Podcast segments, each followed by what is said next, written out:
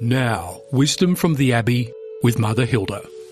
I remember one of the sisters telling me that her primary school nephew had returned home after a school excursion to some science exhibition, quite frightened.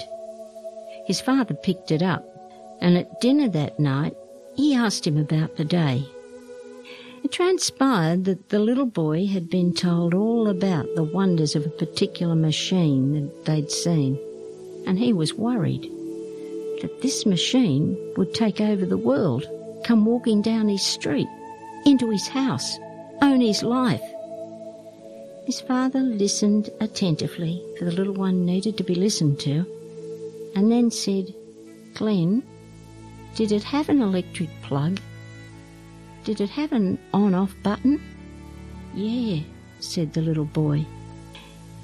Then, said his father, you can always unplug it and turn it off. You're in charge, not the machine. A smile of sheer relief broke out on the little boy's face. Yeah, he said, and undisturbed continued to tuck into his dinner. Sometimes I think we forget that God is the creator of all life, not mankind.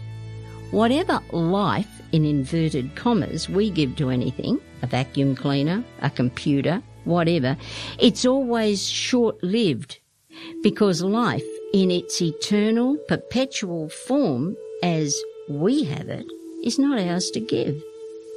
We talk about giving life to our children, but we don't.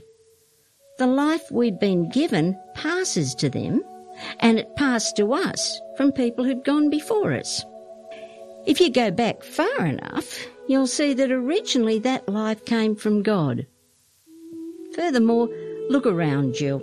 We're surrounded by the life of God, even down to the smallest mosquito. It too has life given to it by God. Make yourself an observer of life this week. Because, you know, God is always and ultimately the giver of life. And He's doing it still. It's a free gift.